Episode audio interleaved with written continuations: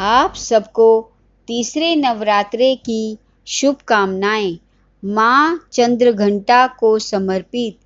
ये है मेरी आप सबको तीसरी भेंट। ओम देवी चंद्र घंटाए नमः।